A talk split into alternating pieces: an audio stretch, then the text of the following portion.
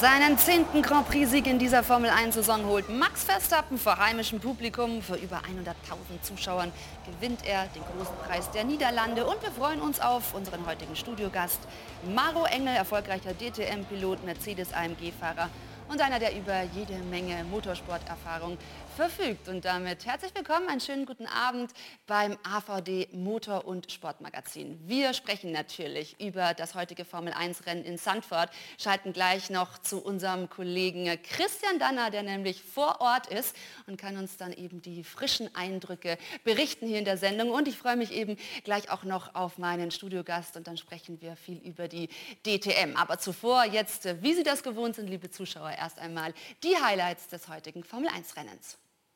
Pole Position und Heimspiel für Max Verstappen im niederländischen Stanford. Vor einer beeindruckenden Kulisse hält der amtierende Weltmeister und WM-Führende die beiden Ferraris in Kampflinie hinter sich und bleibt auch nach dem Start an der Spitze. Das Rennen in Stanford ist keines der spektakulären Überholmanöver, aber taktisch kommt Hochspannung auf und in der Box wird es bitter kurios. Beim ersten Boxenstopp erlebt Carlos Sainz, erlebt Ferrari wieder einmal ein Desaster. Der Stopp dauert eine halbe Ewigkeit. Grund? Der linke Hinterreifen fehlt. Sergio Perez fährt dann noch über das Schlagschrauberkabel von Ferrari. Unglaublich. Und auch Mick Schumacher verliert in der Box beim ersten Stopp viel Zeit. Am Ende Rang 13 und keine Punkte für den Deutschen. Anders sieht es bei Lewis Hamilton aus. Der siebenmalige Champion ist nach zwei Safety-Car-Phasen 15 Runden vor Schluss plötzlich vorne. Hamilton auf alten Medium-Reifen, Verstappen mit neuen Softs dahinter. Und die machen sich gleich bezahlt. Der Weltmeister geht spielerisch leicht an Hamilton vorbei. Und der Brite muss auch Teamkollege George Russell ziehen lassen. Am Funk schimpft der neue dritte Hamilton heftig.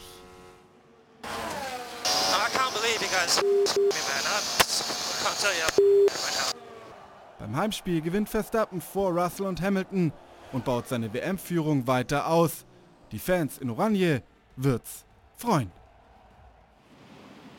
Und jetzt ist mir mein geschätzter Kollege und Co-Moderator Christian Danner zugeschaltet, live aus Sandford. Christian, einen schönen guten Abend. Du warst beim Rennen dabei, deswegen kannst du uns die frischen Eindrücke überliefern. Also, Max Verstappen gewinnt erneut seinen Heim Grand Prix. Wie sehr hat er denn seine heimischen Fans begeistert heute?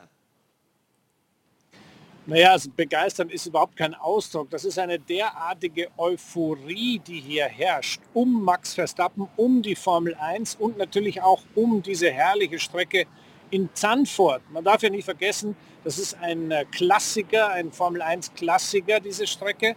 Und die ist nach neuesten Gesichtspunkten umgebaut worden. Sie ist aber immer noch direkt am Strand an einem Urlaubsort, nämlich in Zandvoort. Und das gibt schon eine ganz besondere Stimmung, muss man sagen.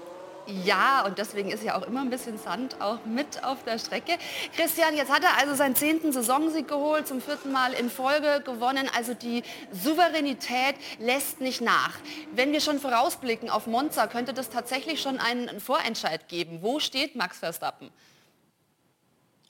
Also der Vorentscheid, ganz offen und ehrlich, ist längst passiert. Ich meine, Verstappen ist de facto Weltmeister. Das dauert jetzt noch ein bisschen, bis er rein rechnerisch das Ganze auch ist. Aber wer soll denn den Holländer noch einholen? Wer, wer kann sowas machen? Kein Mensch. Mercedes schwächelt immer noch ein bisschen.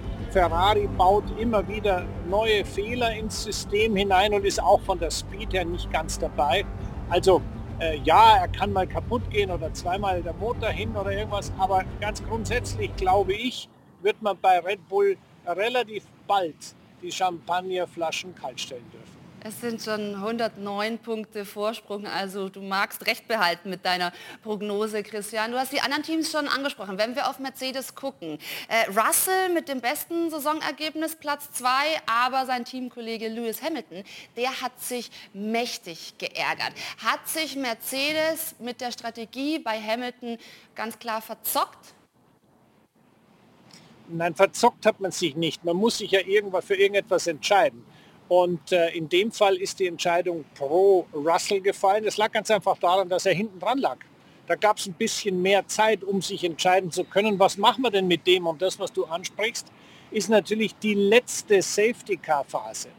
Die letzte Safety-Car-Phase hat dazu geführt, dass alle, mit Ausnahme von Hamilton, die vorne um den Sieg fuhren, nochmal frische, weiche Reifen drauf machen konnten. Und das hat letztendlich dafür, dazu geführt, dass der Verstappen sich natürlich das erkämpfen musste, aber es ging dann doch ganz easy. Und äh, George Russell, der hatte die richtigen Reifen im richtigen Moment drauf, im Gegensatz zu Hamilton. Da war der natürlich, ich sag mal, etwas sanft ausgedrückt bedient. Ja, weil dann ging es nämlich tatsächlich schnell beim Restart. Da wurde er ja dann direkt von äh, Max Verstappen kassiert. Also er hatte dann de facto mit den alten Mediums da keine Chance und hat dann ziemlich gewütet. Also hat dann äh, geschimpft, wörtlich, äh, ihr habt mich in die Scheiße geritten. Äh, kannst du das nachvollziehen oder hätte er sich einfach auch selbst irgendwie vielleicht darum bemühen müssen, dann ähm, reingeholt zu werden sogar zum Wechsel? Naja, also ich würde mal sagen, beides zählt. Beides. Wenn kurz vor Schluss eine problematische Situation auftritt mit Safety Car, da kann manchmal der Boxenstopp vernünftig sein. Und deshalb kann man schon sagen, ja, hätte auch selber drauf kommen können. Aber äh, dass er sauer war, verstehe ich allemal, denn so ein zweiter Platz ist schon ein bisschen besser als ein vierter. Und da muss ich sagen, kann ich sein Gefluche verstehen. Aber das wird wieder vorbeigehen. Motiviert ist er allemal. Und äh, was ich aus Mercedes Sicht dann, dann, dann doch ganz erfrischend finde, ist, dass man, ich will nicht sagen, den Anschluss gefunden hat, aber doch zumindest im Rennen über ein Auto verfügt, mit dem man die Konkurrenz ein bisschen ärgern kann, auch wenn es diesmal nicht äh, ultimativ geklappt hat aber man ist auf dem richtigen Weg. Definitiv. Sie waren ja beide zwischenzeitlich auf Siegkurs, aber dann ging das eben für Lewis Hamilton schief. Wenn wir uns die Boxenstops angucken oder das, was sich da ereignet hat, ähm, so ein bisschen in der Boxengerade, da ist doch wirklich Wahnsinn, was zum Beispiel Ferrari, wir sehen hier nochmal die Bilder, geleistet hat. Ähm, dieser total verkorkste Stop, weil der Reifen erst nicht da war und dann hier der Perez, der über den äh, Schlagbohrer von Ferrari drüber fährt. Christian, aus deiner Sicht vor Ort, ähm, wie viel Chaos hat Ferrari da produziert? Also es ist immer, ich bin da immer ein sehr nüchterner äh, ich, ich, Mensch, der das analysiert. Ja, was war denn da eigentlich? Man hat einen sogenannten Late oder Very Late Call gemacht. Das heißt, man hat den Sainz sehr spät reingeholt und entsprechend kurz ist natürlich auch die Vorbereitungszeit der Boxencrew, um die Reifen hinzurichten und um, die, um das Werkzeug, du hast die Schlagschrauber angesprochen, richtig hinzupositionieren. Das war alles ein bisschen knapp. Das war, glaube ich, schon ein Fehler, denn wenn es knapp ist, dann muss man auch ganz schnell die Reifen parat haben, sonst sollte man es lassen. Und genau das hat man falsch gemacht. Ferrari ist oft, das haben wir dieses Jahr gesehen, ein wenig zögerlich. Ich sage mal so, fünf Sekunden früher diese Entscheidung getroffen und dann ist der Reifen auch hergerichtet und die Mechaniker sind bereit. Das waren sie in dem Fall nicht und haben hat das ganze Team wieder ausgeschaut.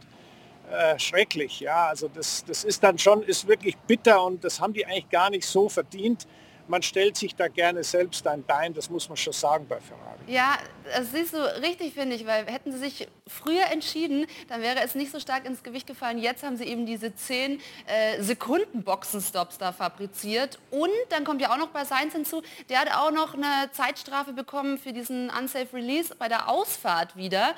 Ähm, auch da, wessen Fehler? Ja, das war ganz klar Ferrari-Fehler. Der Fahrer, das muss man immer wieder bedenken, der sitzt im Auto und verlässt sich zu 100.000 Prozent auf das, was ihm der Ingenieur sagt. Wenn der sagt Go und Green, dann gibt er Gas und fährt. Aber dass er da dem, dem äh, Alpine, ich glaube Alonso was, ich weiß nicht mehr, ein Alpine auf jeden Fall direkt vors Auto fährt, also das war schon eine unsafe Release, äh, Release vom feinsten oder von der eher härteren Sorte, denn ohne Vollbremsung hätte es da einen Crash gegeben. Also so gesehen war die Strafe völlig berechtigt, auch wenn fünf Sekunden nicht so wahnsinnig viel erscheinen. In dem Fall hat es ihn, glaube ich, drei oder vier Positionen gekostet. Also es war dann doch eine harte Strafe. Ja, und wenn wir dann eben in der Boxengasse bleiben und uns angucken, was sich da sonst noch ereignet hat, dann landen wir auch bei Mick Schumacher. Dem ist es nämlich passiert, dass äh, er auch nicht schnell genug wegkam. Wie hast du diese Szene gesehen mit dem Wagenheber? Naja gut, sowas kann nun mal passieren. Also das ist zwar wirklich blöd, weil das Team will ja nichts anderes wie der Mick Schumacher. Die wollen vorne sein und die wollen um diesen einen oder um diese zwei Paar, drei Punkte kämpfen, die es da gibt in solchen Rennen. Das hat aber nicht funktioniert, weil einer der Wagenheber, die sie im Einsatz hatten, eben nicht richtig funktioniert hat. Und dann dauert sowas halt ewig, bis der Ersatz da ist. Was heißt ewig? Ja, ein paar Sekunden länger, aber das langt dann schon. Da hat man wieder vier oder fünf Positionen verloren und dann stimmt die ganze Strategie nicht mehr. Äh, der Günther Steiner war ziemlich bedient nach dem Rennen. Ich habe mit ihm gesprochen und er bedauert es natürlich sehr, aber für sich genauso wie für den Mick. Ähm, jetzt schauen wir mal, wie es da weitergeht. Mick ist dieses Wochenende sehr gut gefahren, da kann man gar nichts sagen. Äh, wer weiß, vielleicht freunden sich die zwei ja wieder an und dann geht es doch weiter. Ja, das wollen wir doch hoffen, aber lass uns bei der Zukunft bleiben. Also richtig, er ist ja von Platz 8 gestartet, war zu dem Zeitpunkt mit dem Boxenstopp auf Platz 10. Also das war alles ganz gut äh, anzuschauen. Jetzt ist die Frage, wie gut ist die Visitenkarte oder die Bewerbung, die er abgeben konnte im Hinblick auf seine Zukunft. Womit rechnest du bei Haas? Ach Gott, ich glaube, er ist sicherlich einer der Kandidaten für das zweite Cockpit bei Haas. Definitiv. Nur inwieweit er sich da gegen die Konkurrenz durchsetzen kann, werden erstens die letzten Rennen der Saison zeigen und zweitens, ich sage es mal ganz äh, etwas profan ausgesprochen, ein ganz klein bisschen der verfügbare Inhalt des Geldbeutels.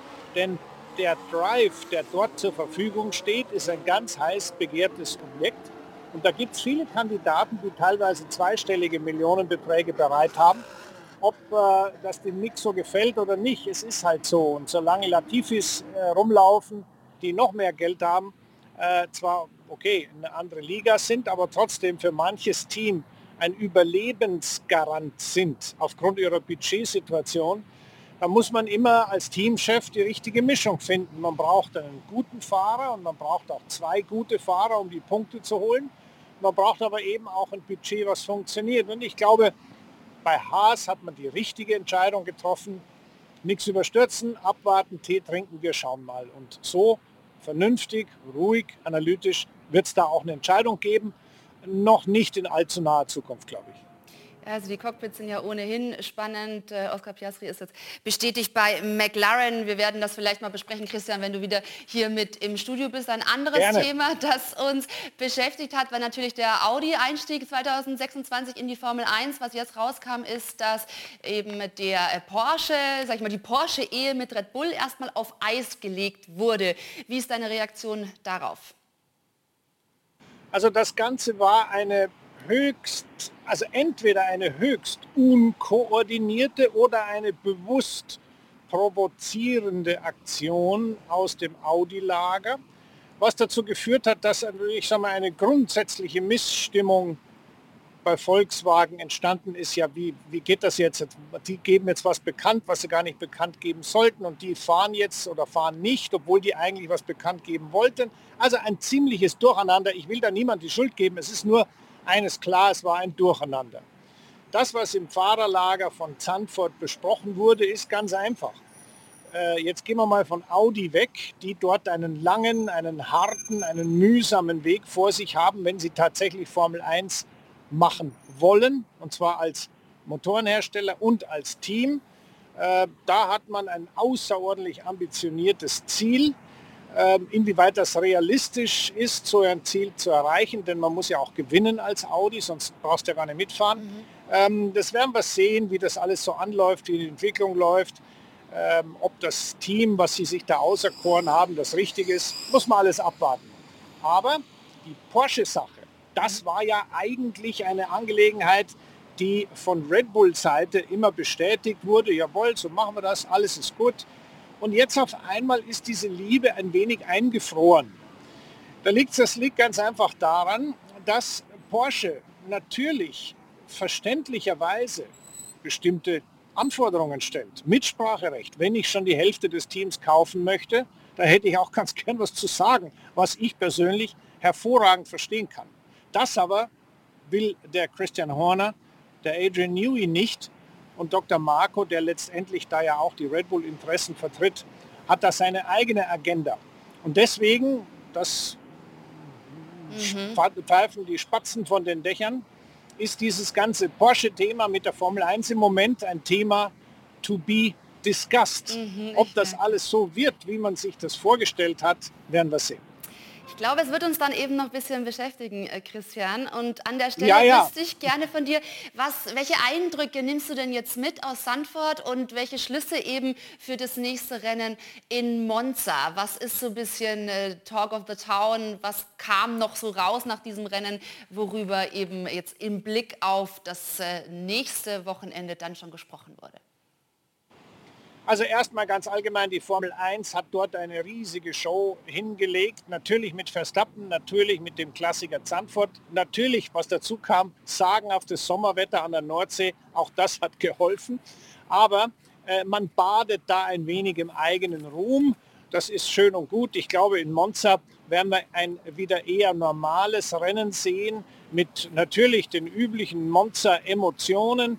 Ähm, es wird für Ferrari sehr, sehr schwierig werden, dort sich durchzusetzen, denn die Erwartungshaltung ist enorm hoch und der Druck, der jetzt auf der Scuderia lastet, ist eigentlich schon längst groß genug.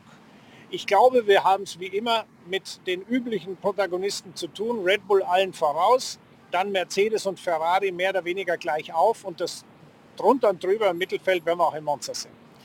Christian, es ist wie immer schön, deine Expertise hier in der Sendung zu haben. Ich freue mich natürlich auch, wenn du dann wieder hier neben mir sitzt. Heute Abend wird äh, Maro Engel bei mir sein im Studio zu Gast, DTM-Pilot, den du gut. auch gut kennst. Und deshalb, bevor wir ihn gleich hier begrüßen und dann nochmal vorstellen, beschreib ihn du doch mal kurz mit deinen Worten.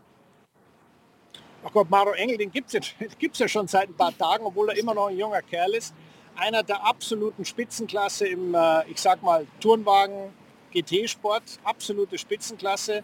Und zwar nicht nur in Deutschland DTM-mäßig, sondern der hat sich eigentlich auf der ganzen Welt, wo auch immer er gefahren ist, äh, sehr bewährt. Ist einfach ein Vollprofi. Der setzt sich ins Auto, erledigt den Job und am nächsten Wochenende macht er das woanders auf der Welt wieder. Ich habe vor solchen Leuten einen großen Respekt und ich äh, mag solche Leute, die ihren Beruf nicht nur gern haben, sondern eben auch sehr professionell ausüben und da gehört Maro dazu. Mensch, das ist ja ein Intro. Perfekt. Besser hätte ich es nicht machen können, Christian. Vielen Dank, er wird sich darüber freuen.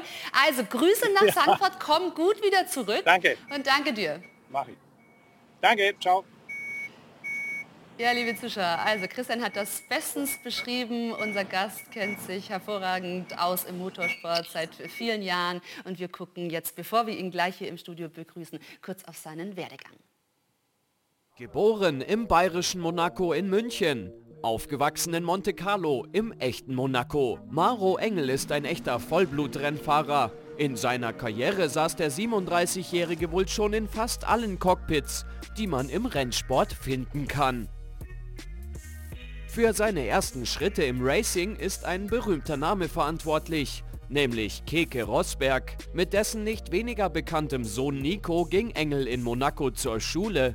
Nach ersten Erfahrungen im Kartsport kam der Wechsel in den Formelsport. Die ersten Erfahrungen machte er bei der Formel BMW Junior und der Formel 3 Euro Serie. 2006 ging es auf die Insel in die britische Formel 3. Ab 2008 folgten dann drei Jahre als Fahrer in der DTM, wo er unter anderem mit David Coulthard und Ralf Schumacher als Teamkollegen fuhr. 2012 und 2013 machte Engel unter anderem Ausflüge in die australische Rennserie International V8 Supercars, bevor es ihn 2014 zurück nach Europa zog und er bei den ADAC GT Masters an den Start ging. Auch bei Einzelrennen sammelte der AMG Werksfahrer Erfahrungen, triumphierte unter anderem beim Macau GT Cup 2015. Der Allrounder hatte aber offensichtlich noch nicht genug vom Formelsport und startete von 2016 bis 18 in der Formel E. 2017 gab Engel aber auch gleichzeitig für eine Saison in der DTM sein Comeback. Seit 2018 tritt Engel in verschiedenen GT3-Rennserien wie der GT World Challenge Europe oder dem 24-Stunden-Rennen auf dem Nürburgring an. Für die Saison 2022 gab er dieses Jahr sein bereits zweites Comeback in der DTM. Bei diesem Lebenslauf will man gar nicht glauben, dass es noch Zeit für etwas anderes im Leben gibt. Aber Maro Engel ist liebevoller Familienvater und Ehemann.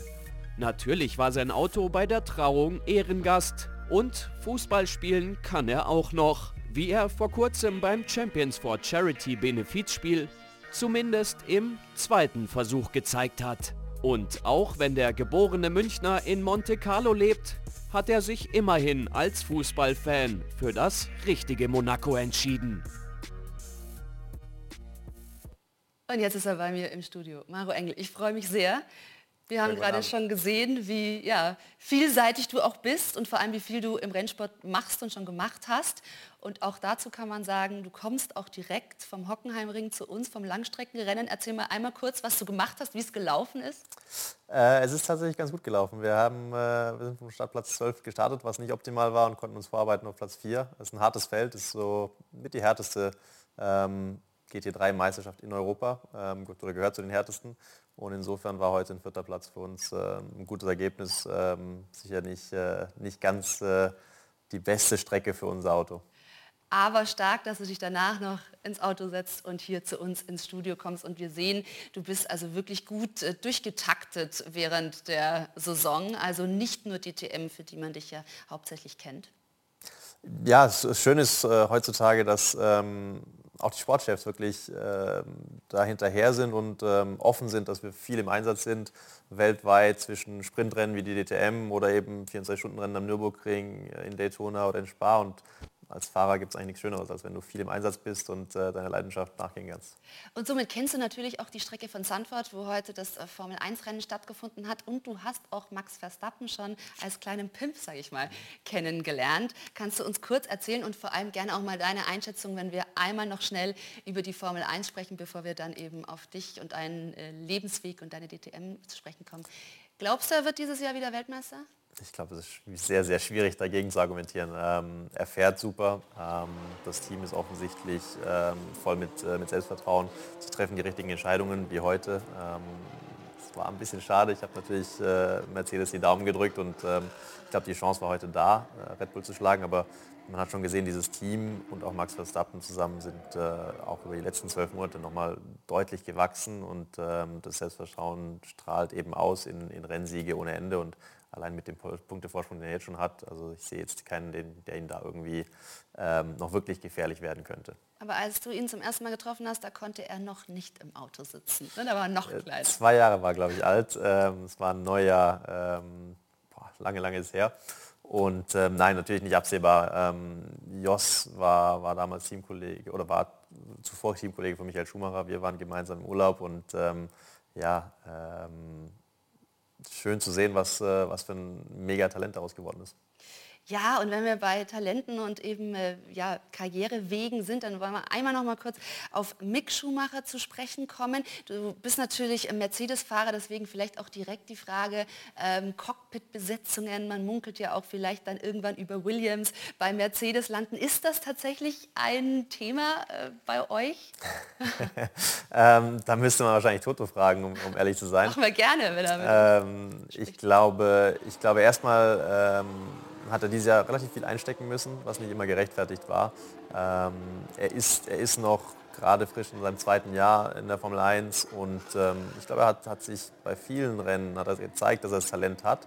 In seiner Karriere hat sich immer wieder ja, abgezeichnet, dass wenn der Druck hoch war, dann konnte er liefern. Also es gab eine Zeit in der Formel 3, wo man ihn schon abgeschrieben hat. Danach kam die Meisterschaft. In der Formel 2 war es sehr ähnlich. Mhm. Da hieß es dann, ja, er kann gut Auto fahren, aber so ein Megatalent ist er nicht. Danach kam die Meisterschaft. Schauen wir mal, ob es jetzt ein drittes Mal genauso läuft. Wenn man ihn, wenn man ihn abschreibt, scheint er am, am stärksten zu sein. Ja, er hat ja als Mercedes Junior angefangen damals. Also hätte man ihn vielleicht gar nicht ziehen lassen sollen? Also ich glaube, ähm, im Moment ähm, schauen sich viele Teamchefs um. Es gibt einige Fahrer, die, ähm, die vielleicht jetzt nur noch ein paar Jahre fahren und ähm, mit Sicherheit auch Mercedes. Ähm, mit George Russell äh, haben wir natürlich einen Fahrer, der, der wirklich voll eingeschlagen ist dieses Jahr.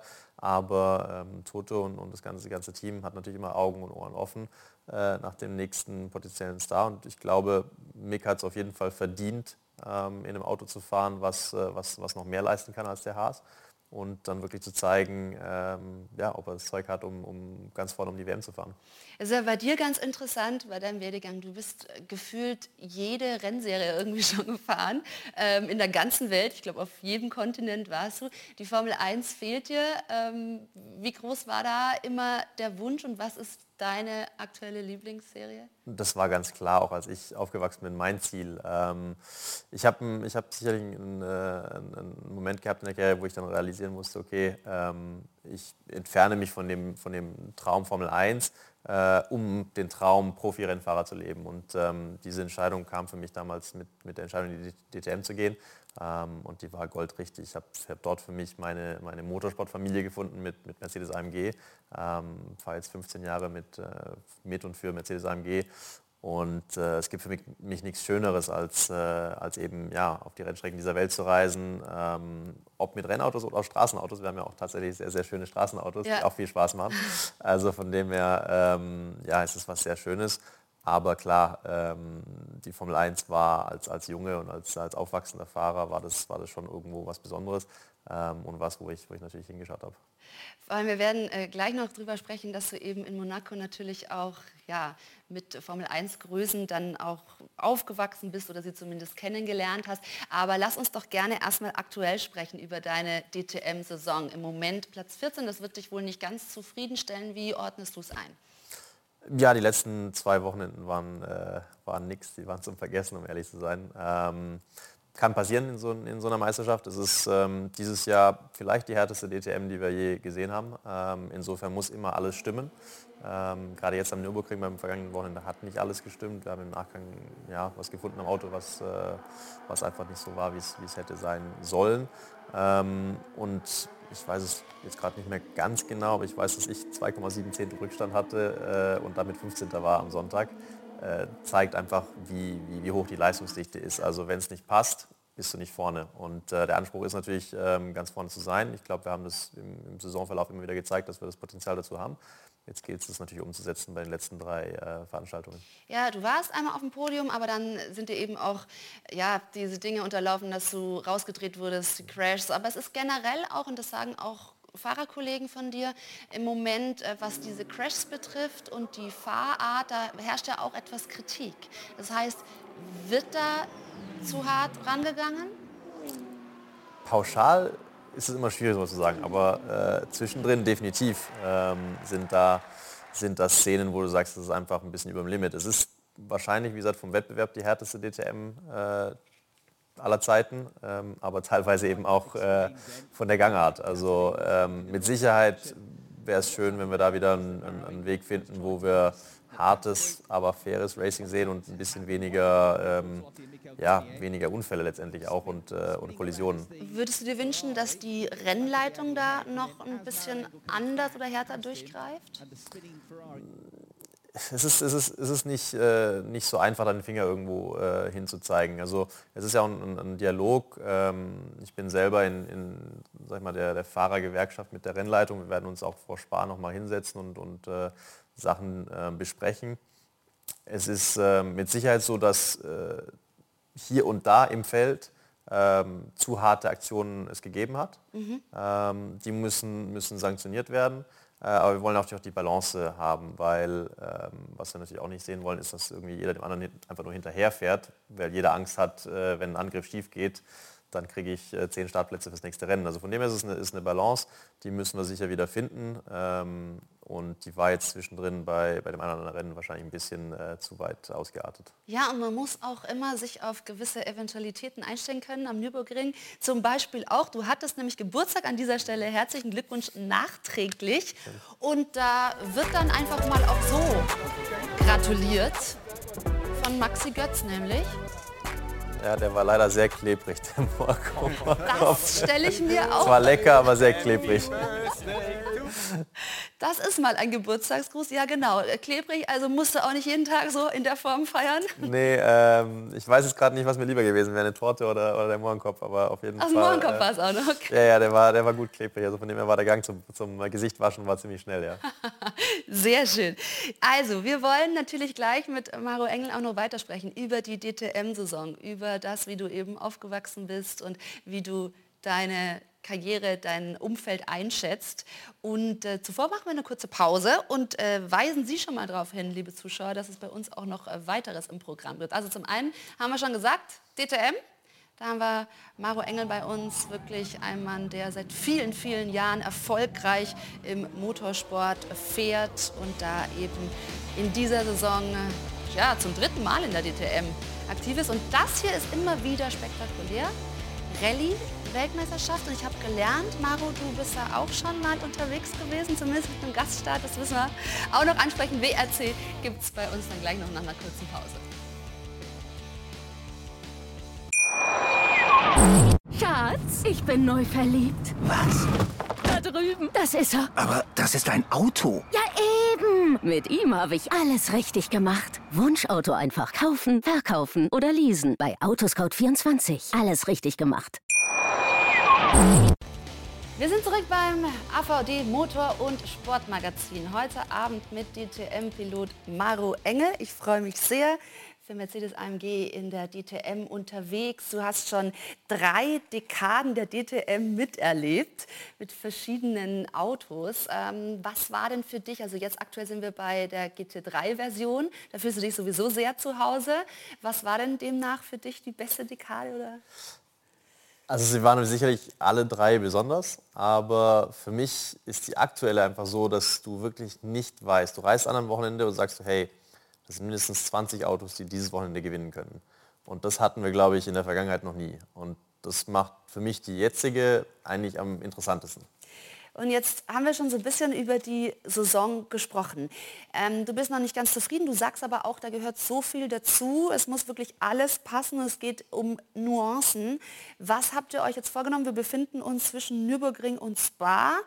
Wie gehst du die nächste Zeit an?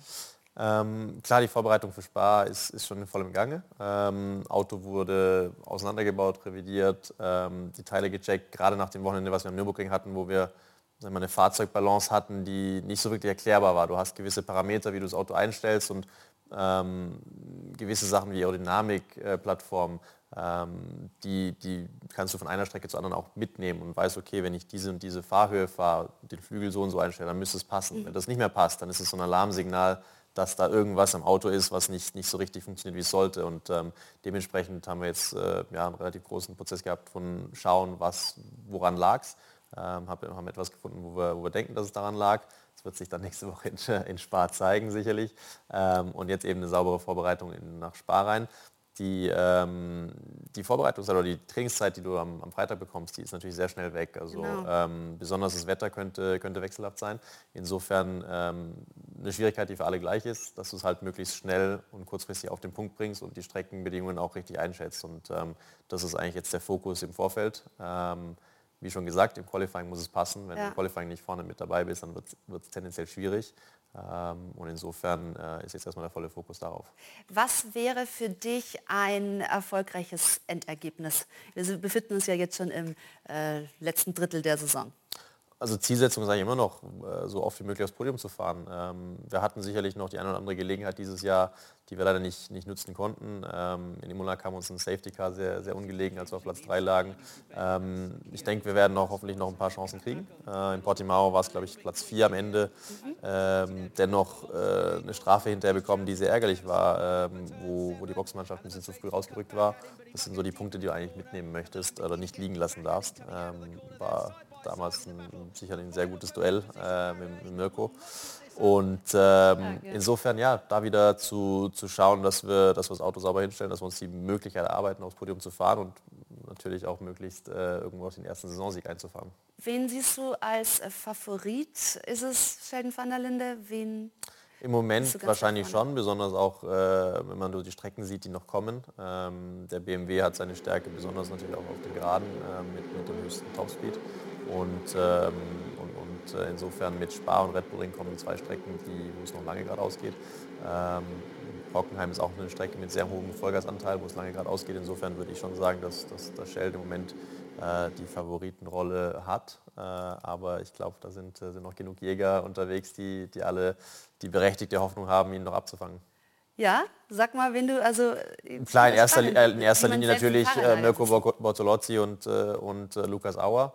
Ähm, aber ich glaube, mathematisch können noch relativ viele ähm, Meister werden. Insofern werden wir schauen. Bisher muss man sagen, macht der Sheldon es sehr, sehr gut, hat eine, ist eine sehr gute Saison gefahren. Äh, aber wir wissen, in der DTM ist, äh, ist alles möglich. Ja, was ist für dich nach wie vor, jetzt bist du 37, wir haben über deinen Geburtstag gesprochen, ähm, der Reiz eben dich auch mit den Jungen, die danach drängen, äh, zu messen und da eben dann regelmäßig auf der Rennstrecke Gas zu geben? Das ist definitiv der Reiz. Äh, jedes Wochenende auf, aufs Neue, ob es in der DTM ist oder jetzt eben heute in, äh, in Hockenheim, äh, wo ich würde mal sagen, die Hälfte des DTM-Feldes auch am Start war. Also von dem her, dich, dich mhm. immer wieder mit der, mit der Weltspitze im, in, im GT-Sport, in den GT3-Autos zu messen, das ist der Reiz. Ähm, das ist das, was, äh, was für mich die Leidenschaft ist und ähm, ja, die sehe ich auch noch äh, sehr lange in mir brennen. Du bist in der ganzen Welt äh, gefahren, das hatten wir jetzt auch schon mal bis in Australien. Ähm, wie planst du denn deine Zukunft? Also man sieht bei dir, dass du generell sehr vielseitig aufgestellt bist, also eben dich auch nicht nur auf eine Rennserie konzentrierst. Was schwebt dir da noch so vor?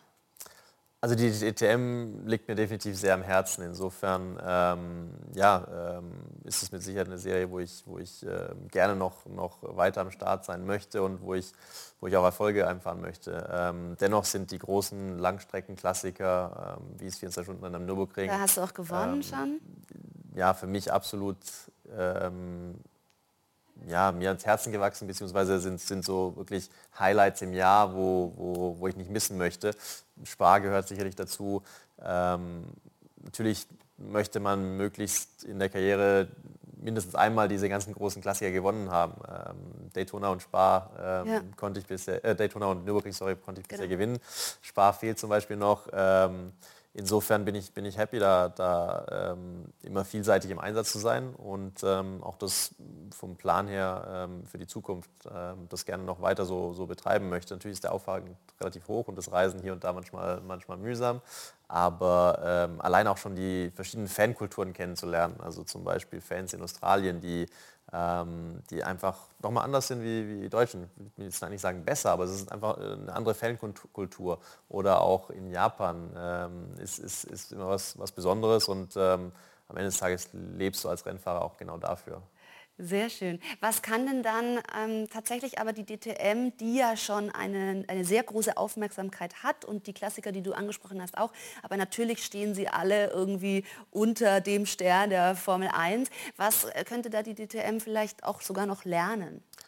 Gut, die Formel 1 erlebt ja gerade wirklich einen absoluten Boom und ähm, hat was geschafft, was man, wovon man, glaube ich, jahrelang geträumt hat, auch äh, den amerikanischen Markt zu erobern. Wenn man sieht, was da los ist, ist es einfach nur geil, muss man einfach äh, ehrlicherweise sagen. Und ich glaube, dass ähm, das Thema Netflix da eine, eine, große Rolle mitgespielt hat. Ähm, ich nehme an, du hast es auch geschaut. Ich habe es gesehen, aber ich finde die ähm, Gedanken, die du gerade verfassen willst, auch sehr interessant. Also die gesamte Motorsport-Community äh, hat sicherlich geschaut und ähm, ich glaube, da ähm, mehr Blick, äh, Blicke zu ermöglichen hinter die Kulissen, äh, was da so passiert, ist mit Sicherheit auch was, was äh, in der DTM äh, funktionieren würde, beziehungsweise Interesse weckt. Man, man sieht, das Interesse für den Motorsport ist nach wie vor riesig und, und absolut da.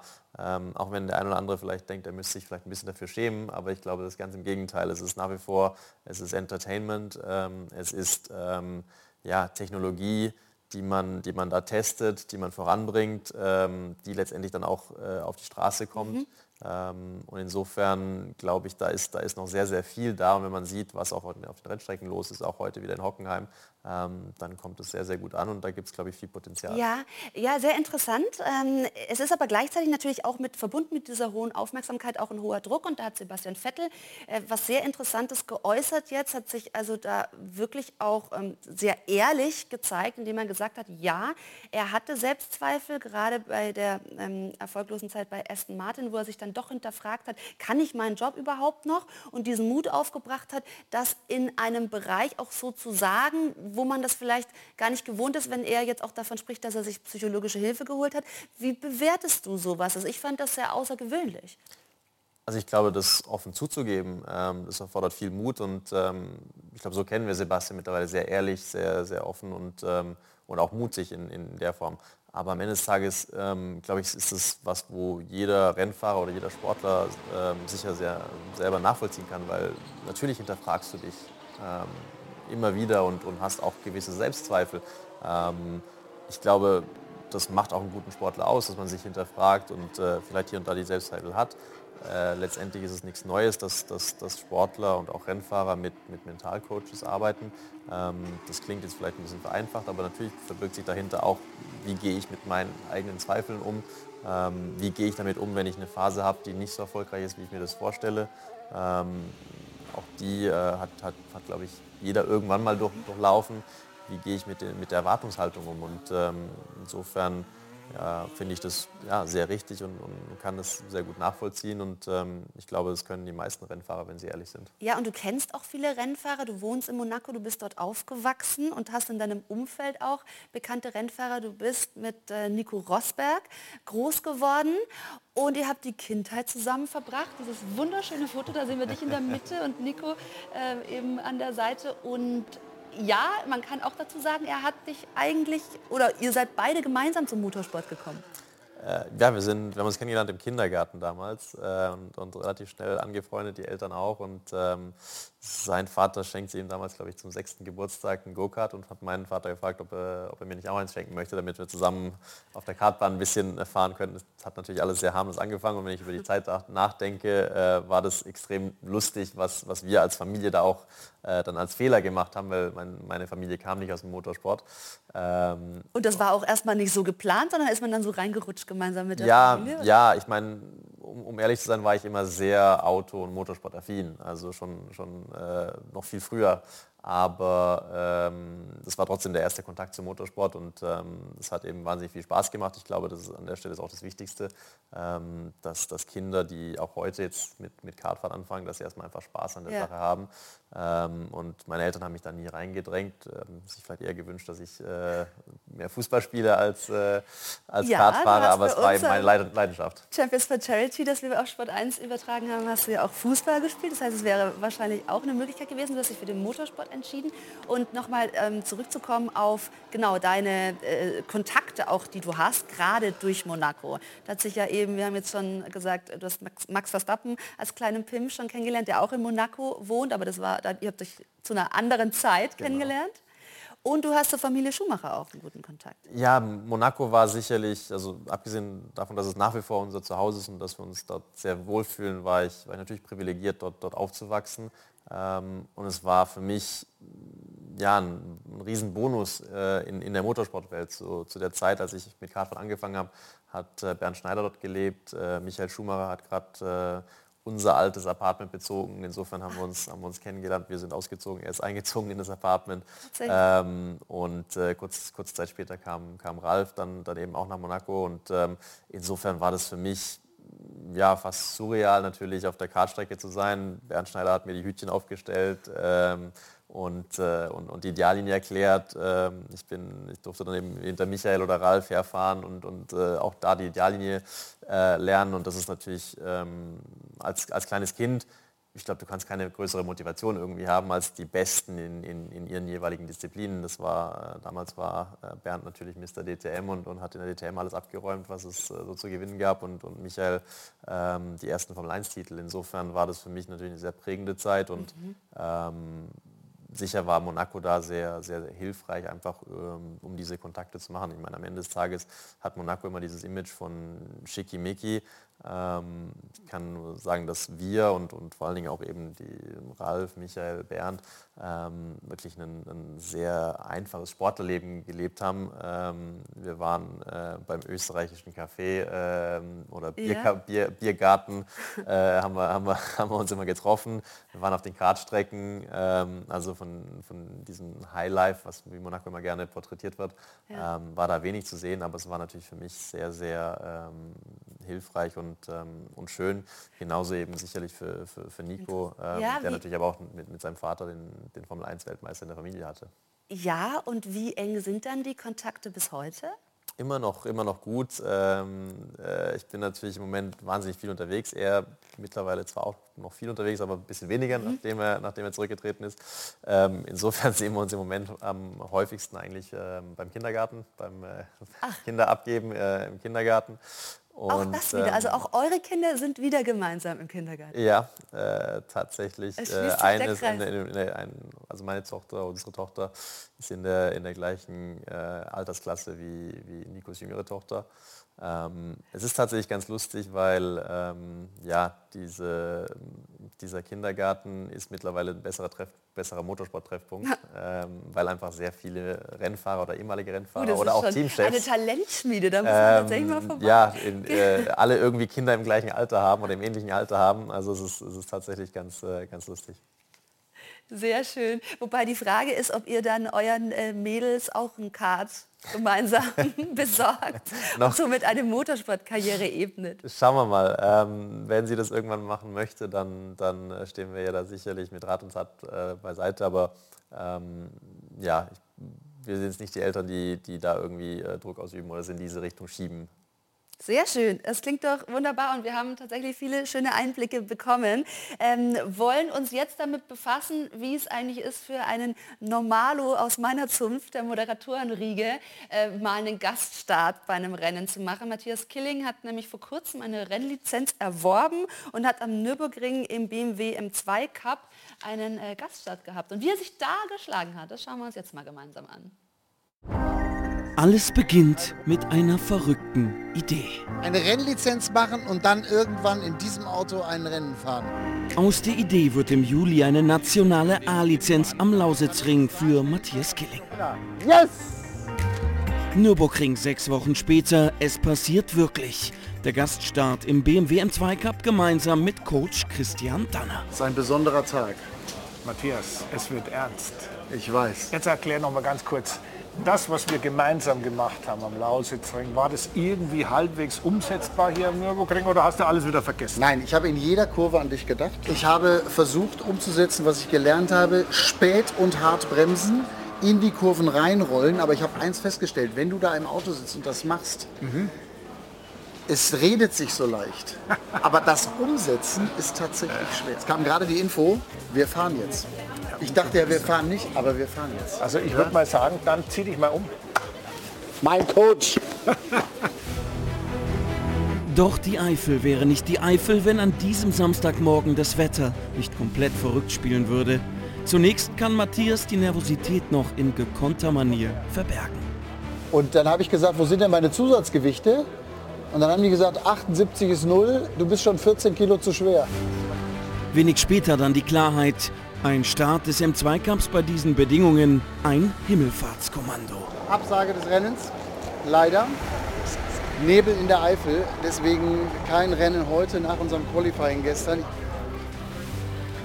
Es ist nicht zu fassen. Rein in die Kartoffeln, raus aus den Kartoffeln, ein Hin und Her. Christian, jetzt ist gerade das Rennen abgesagt worden. Das kann doch nicht wahr sein. Doch, es kann wahr sein und es ist wahrscheinlich auch besser, weil wenn man nicht sehen kann, wo es hingeht, sollte man auch nicht Rennen fahren. Morgen ist ein neuer Tag und morgen soll das Wetter besser werden und morgen darf ich fahren. Also, ich sag dir was, ich kann dir morgen nicht direkt helfen, weil ich ja Sendung habe, aber ich schaue zu, ganz klar und ich werde dich sofort anrufen und werde dir gratulieren zu einem höchstwahrscheinlich guten Rennen. Einen Tag später sieht die Welt schon ganz anders aus. Sonnenschein, alles ist angerichtet. Diesmal gibt es vom Wettergott kein Veto. Es wird passieren. Matthias Killing bestreitet sein erstes offizielles Rennen. Ich bin so unfassbar nervös, aber es wird gut. Ich bin mir sicher. Von Platz 17 aus geht es ins Rennen, 3,8 Sekunden hinter dem Polesetter. Tatortkommissar Richie Müller gibt noch einen letzten Gruß mit auf den Weg. Hau rein. Richie, vielen, vielen Dank. Dann ist der Moment gekommen, der Start ins Rennen. Wenngleich auch Matthias den ein wenig verschläft. Danach gilt es irgendwie den Anschluss an die Profis zu halten, doch das ist alles andere als einfach.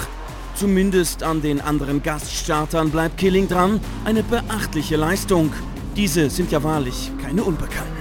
Ich war noch eine, ein bisschen an Alex Hoffmann war ich noch dran, aber dann irgendwie, ja, keine Ahnung. Doch auch hier muss Matthias irgendwann abreißen lassen. Zeit also für einen Strategiewechsel. Und dann habe ich so gedacht, okay, dann fährst du jetzt schnelle Runden. Versuchst du jetzt zu lernen. Was hat der Coach dir gesagt? Bremse lösen, dies, das. Habe ich alles gemacht. Die Rundenzeiten werden stärker und stärker, doch gegen Rennende scheint irgendetwas nicht zu stimmen. Und dann merkte ich so ab Runde 13, dass die Reifen weicher werden, dass es die Finger zu rutschen, rutschen und so. Ich habe gedacht, scheiße, jetzt rutscht es hier, das ist auch nicht schön. Und dann bin ich äh, in der letzten Kurve habe ich mich gedreht die, und dann eingeschlagen vor allem. Und diese Mauer kommt dir immer näher, näher, näher und du denkst, um Gottes Willen.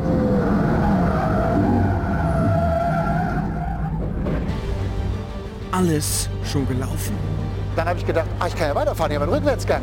Rückwärtsgang rein und dann macht es aber vorne tak, tak, tak, tak, tak, tak, tak. Und dann habe ich überlegt, was mache ich jetzt? Und dann bin ich gleich hier rausgekommen. Wusste ja den Weg und dann bin ich gleich, dann bin ich gleich rausgefahren. Scheiße! Kurz vorm Ziel das Auto abgestellt. Ey, fuck! Und vor allem die Sorge, wie groß ist der Schaden am BMW. Ziel nicht erreicht. Nichts kaputt machen war das Ziel. Nicht erreicht. Das ist so wie früher das Auto vom Fatti kaputt fahren. Ah. Alles Von gut. Herzen. Alles gut. Doch schon bald ändert sich der Frust zu Stolz über das Erreichte. Analysieren statt hadern und schon jetzt nach vorne schauen für weitere Gastspiele auf Europas Rennstrecken. Ja, Christian, ich hoffe, ich habe dir keine Schande gemacht. Du hast mir natürlich viele Tipps gegeben, von denen ich mehr als die Hälfte verstanden habe. Und ähm, der, der Rest kommt. Der Rest kommt. Wir arbeiten weiter dran.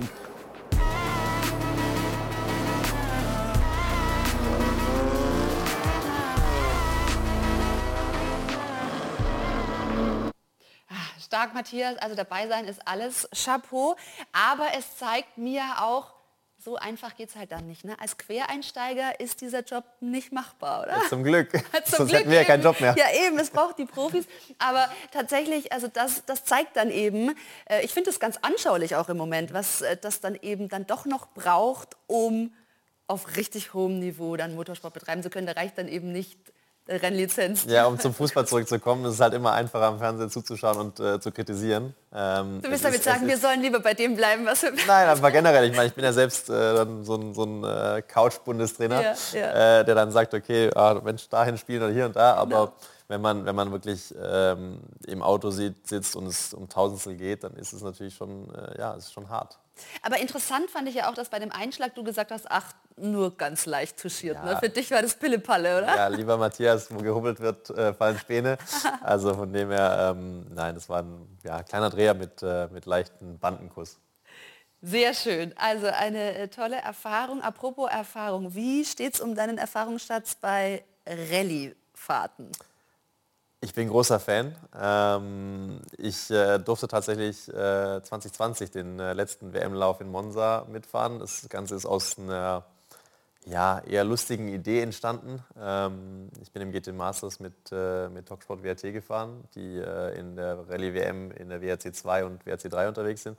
Und ähm, ja, aus dem Spaß ist, äh, ist da ein, ja, die Idee entstanden, Mensch, du könntest ja mal Rallye Monza fahren. Okay, jetzt musst du aber beschreiben, wie das für dich war. Weil wir zeigen auch gleich noch Bilder von der WRC, die wir jetzt noch nicht einspielen. Ich möchte zuvor deine ähm, eben Erfahrung teilen lassen. Ja, ich war, mit, ich war mit den Eigentümern bei uns in der AMG Driving Academy in Schweden auf den gefrorenen Seen und ähm, dort geht natürlich alles um Querfahren und, und so weiter und ihnen hat das ganz gut gefallen. Und gesagt, ja, Mensch, du könntest eigentlich ein, äh, ein ganz guter Rallye-Fahrer auch sein.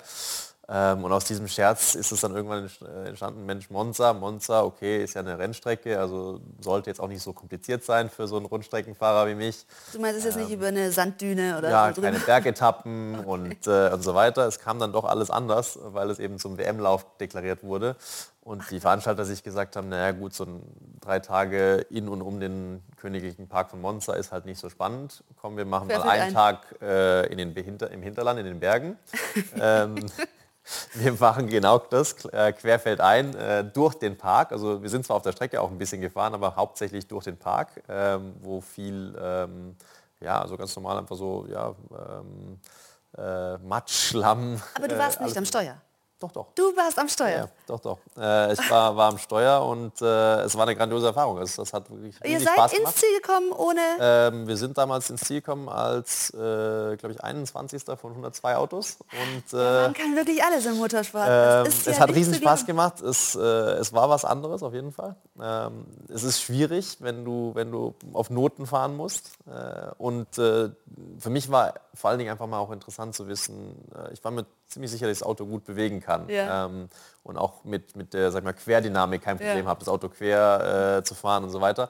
Aber ich wollte wirklich mal wissen, okay, wie schnell fahren die Jungs wirklich ähm, vom, vom, vom Tempo her nur auf Noten. Also bei uns ist ja so, wir kennen die Strecke, wir wissen genau Runde nach Runde, wie sind die Bedingungen und können ans Limit gehen und, und, und wissen. Und die Jungs fahren eben äh, nur auf Noten und ich muss sagen, es ist schon ein beeindruckendes Tempo, was sie, was sie vorlegen. Jetzt hast du ein hervorragendes Teasing gemacht, weil wir eben gleich noch bei der WRC sind und ich bin ja froh, dass es dir nicht so ergangen ist wie Kalle Rubin-Perre. Der hat sich nämlich ordentlich überschlagen. Er kam äh, wohlbehalten aus dem Auto wieder raus, das sei an der Stelle gesagt, aber wir gucken uns gleich mal an, ob ihm das schaden könnte auf der Mission WM-Titel. Also gleich bei uns WRC, Maro Engel bleibt auch noch hier. Kurze Pause und dann sind wir wieder zurück beim AVD Motor- und Sportmagazin. Schatz, ich bin neu verliebt. Was?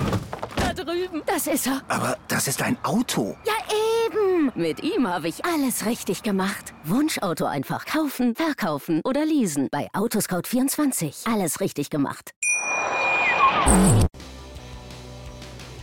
Zurück beim AVD Motor- und Sportmagazin mit DTM-Pilot Maro Engel und wir befassen uns jetzt mit der WRC, der Rallye-Weltmeisterschaft. Die biegt ja in Schlussdrittel der Saison und der äh, finnische Youngster Kalle Rovanperä führt mit 72 Punkten Vorsprung. Allerdings hat er in Belgien einen üblen Unfall gehabt und nun stellt sich die Frage, ob der ihm sogar den möglichen ersten WM-Titel kosten könnte.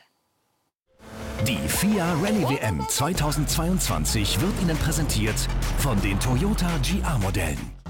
Es ist ein Bild, an das man sich in dieser Rallye-WM-Saison gewöhnt hat. Kalle Rovanperä und Co-Pilot Jonne Haltunen feiern ihren Sieg bei einem Rallye-WM-Lauf. Insgesamt fünfmal in dieser Saison. Doch beim neunten Lauf findet die bislang beeindruckende souveräne Serie ein jähes Ende. Auf dem schnellen Asphalt der Ypern Rallye in Belgien. Eine unscheinbare Rechts-Links-Kombination zu schnell erwischt und durch einen Graben ausgehebelt in einen doppelten Überschlag mit halber Schraube. In jeder Meisterschaft, in jeder Serie unterläuft dem Gesamtführenden in der Saison mindestens ein Fehler. 13 Rallyes fehlerfrei, das gibt's nicht. Das war auch bei Löb oder Auger so. Ich wusste, dass sowas irgendwann mal passieren würde. Jetzt war es eben hier in Belgien der Fall. Das war diese Kombination und ich bin zu spitz in die zweite Kurve rein und dann raus in den Straßengraben. Wie geht's dir denn jetzt damit? Das ist der erste Dämpfer für dich in der ganzen Saison. In der WM sieht es ja nach wie vor gut aus. Wie gehst du es jetzt an? Wir müssen einfach weiter hart arbeiten, mutig attackieren und weiter gewinnen. Was für eine Ansage des 21-Jährigen, der der jüngste Rallye-Weltmeister aller Zeiten werden kann und damit Colin McRae, der es mit 27 Jahren 1995 geschafft hat, deutlich unterbieten würde. Kalles Toyota-Team hat das Auto in Belgien wieder flott bekommen und die Art und Weise, wie am Ende die Power Stage dominiert, ist außergewöhnlich. Es wird seine 57. Bestzeit in dieser Saison, fast doppelt so viele wie WM-Verfolger Öt Tänak mit 31 Bestzeiten. Damit schnappt sich Rovanperä immerhin noch 5 WM-Punkte, das Maximum, das er nach dem Unfall an Tag 1 noch herausholen kann.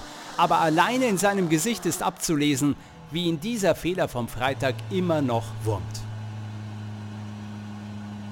Nach dem Sieg von Tänak in Belgien bleiben immer noch 72 Punkte Vorsprung für Rovanperä bei noch vier ausstehenden Events und damit maximal 120 zu gewinnenden Punkten lautet die Frage weniger ob, sondern wann sich Kalle Rovanperä zum Weltmeister krönt. Eventuell schon auf dem brutalen Schotter der Akropolis Rallye in Griechenland am kommenden Wochenende.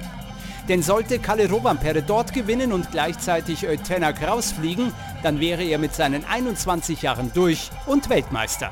Die Highlights von diesem Schotter-Klassiker gibt's natürlich auch wieder hier auf Sport 1, von Athen ins Hinterland von Loutraki und Lamia.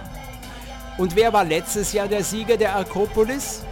Genau, Kalle Rovanperä.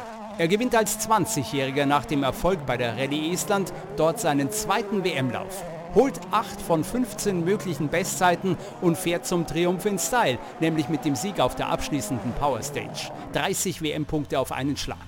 Der Nachfolger vom aktuellen Weltmeister Sébastien Ogier steht also bereit und es kann durchaus sein, dass er mit einem erneuten Sieg in Griechenland den Sack zumacht. Der 21 Jahre alte fliegende Finne Kalle Rovanperä.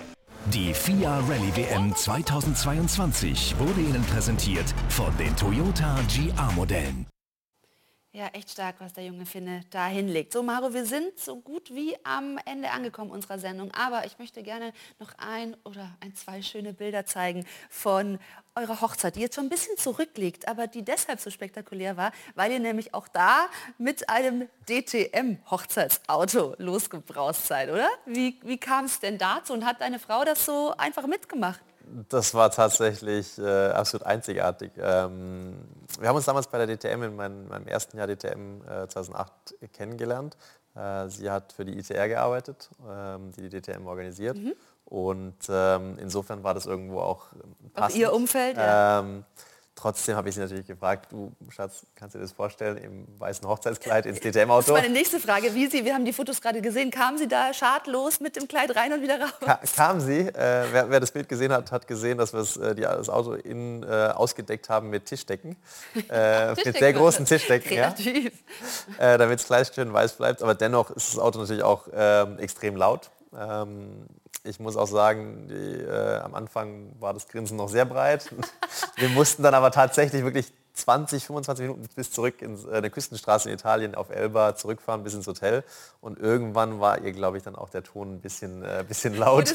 okay. Also gerade bei jedem Schaltvorgang, äh, das, das, äh, gab es noch so eine schöne Fehlzündung. Also ähm, an sich sehr, sehr cool, aber ohne Ohrenschoner ähm, oder Ohrenstöpsel war es dann schon hartes Brot, aber es war natürlich einzigartig und, ähm, und was ganz Besonderes. Sehr schön. Also tatsächlich, ja, einzigartig in jedem Fall. Und ob man das dann äh, empfehlen würde danach, kann dann jeder für sich beurteilen. Ich finde es aber wirklich eine klasse Idee, weil es zu euch beiden dann eben wahnsinnig gut passt. Und äh, somit, ja, bedanke ich mich sehr für deinen Besuch. Es hat viel Spaß gemacht, weil man mit dir als Allrounder wirklich über viele Themen und Serien sprechen kann. Viel Erfolg weiterhin bei deiner DTM-Saison und bei allen Rennen, die du noch ableisten wirst. Und liebe Zuschauer, wir sind dann nächstes Wochenende wieder da mit dem AVD Motor Sportmagazin, wie gewohnt Sonntagabend. Bis dahin, tschüss. Schatz, ich bin neu verliebt. Was? Da drüben. Das ist er. Aber das ist ein Auto. Ja, eben. Mit ihm habe ich alles richtig gemacht. Wunschauto einfach kaufen, verkaufen oder leasen. Bei Autoscout24. Alles richtig gemacht.